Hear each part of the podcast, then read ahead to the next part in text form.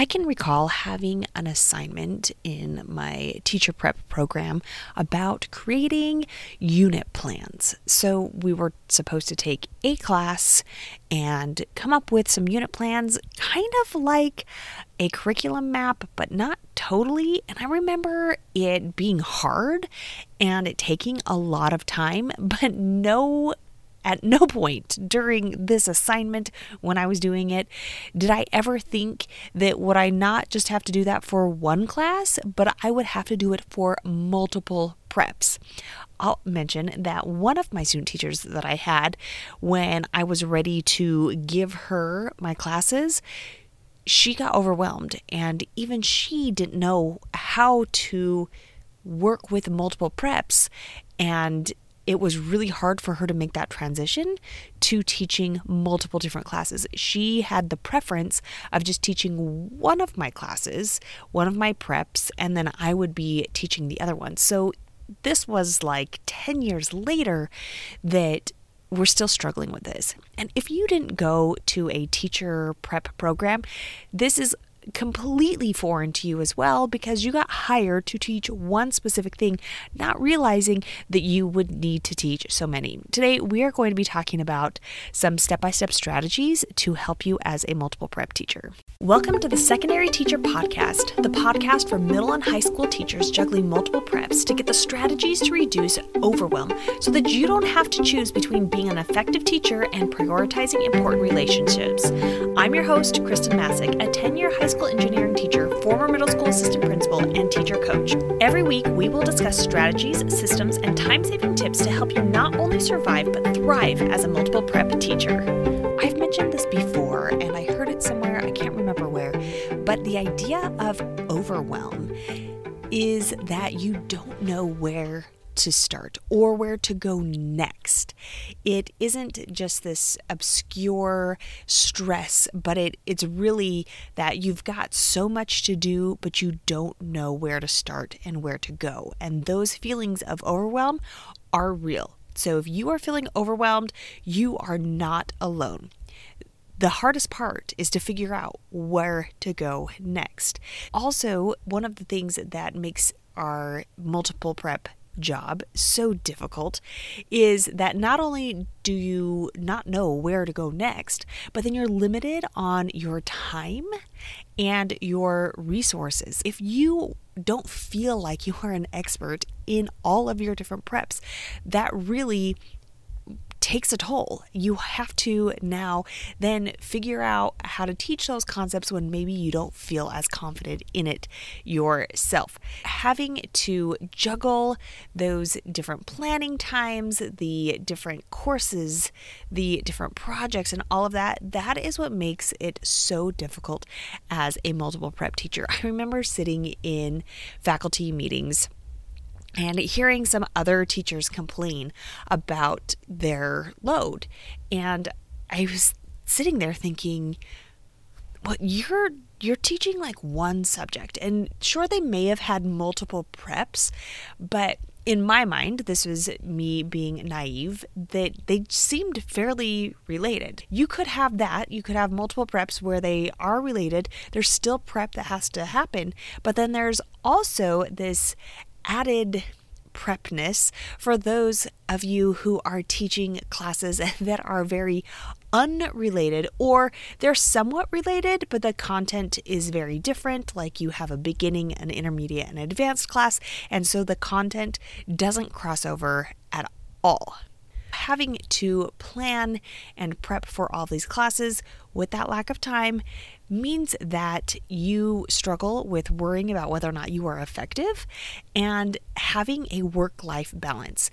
That is, I think, the biggest issue with as being a multiple prep teacher is not knowing where and when to start, and then not knowing where and when to stop so that you can still have a life outside of school. Let's go into some of the things that you need to be successful as a multiple prep teacher. First off, you do have to have a little bit of a mindset knowing that this, while you don't have to totally accept that this is going to be the rest of my life and that I'm always going to have a million preps, but also be aware that you could get preps added or taken away at any given time in any different year.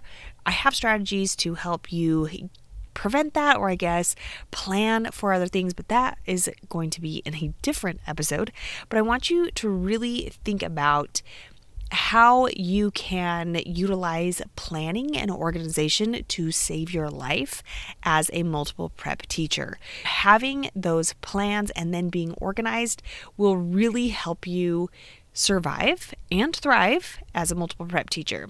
The other thing that is very important as a multiple prep teacher is to be able to prioritize what you are doing and then having that time management skills to go with that so that you get the right things done during your planning time so that you're not wasting time or feeling like you are wasting time on things that may not make a difference in your students' learning.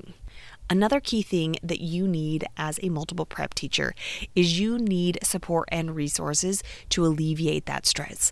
Not everyone knows what it is like to be a multiple prep teacher. Believe me, I have been an administrator, and a lot of the administrators I worked with, they had never been a multiple prep teacher. And so when they were creating the master schedule, they didn't realize the added burden that they were asking of their teachers. Some did notice that more than others, but quite frankly, sometimes they didn't. And then there wasn't necessarily the support to go along with that to help those teachers be successful in now the schedule that they have been assigned. Let's dive into some of the ways that you can overcome these challenges as a multiple prep teacher. The first thing is acknowledge the season that you are currently in. When I first started teaching, I did not have children. I was married, but I didn't have children. And so I could spend more time planning and prepping. But then as I started having kids, then that really has shifted drastically, and my season has changed, and the amount of time that I can and that I want to spend planning has reduced. Knowing that you are in a certain season right now and that it could change is, I think, one of the biggest ways to overcome that challenge, because it's too often we compare ourselves with other teachers, and they more often than not are in a different season than we are. Really realize that we are all in different seasons, and it's okay to accept the season that you're in, and know that there are times where you might spend more time after your contracted hours, and there's other times where you are really wanting to leave the moment that your contracted hours are finished. The next thing is to have some sort of planning system or tool. Now, this will look different for everyone.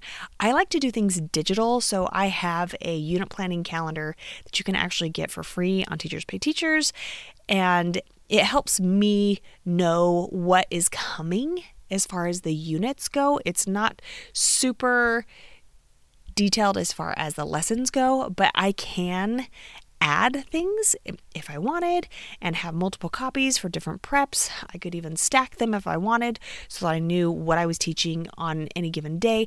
But that is one method that I have done. I also had a mentor teacher who loved the paper planners. Find something that works for you and keep it consistent.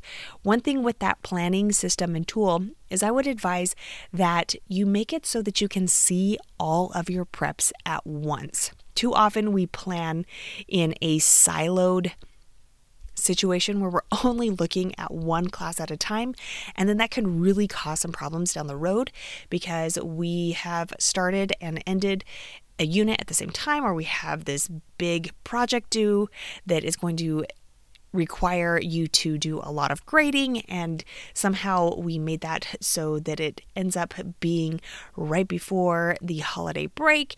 It's just great to be able to look and see everything that's going on in all of your preps. However that works for you, that is probably my number one tip, is to have some sort of planning system or tool that works for you and make sure you can see everything at a glance.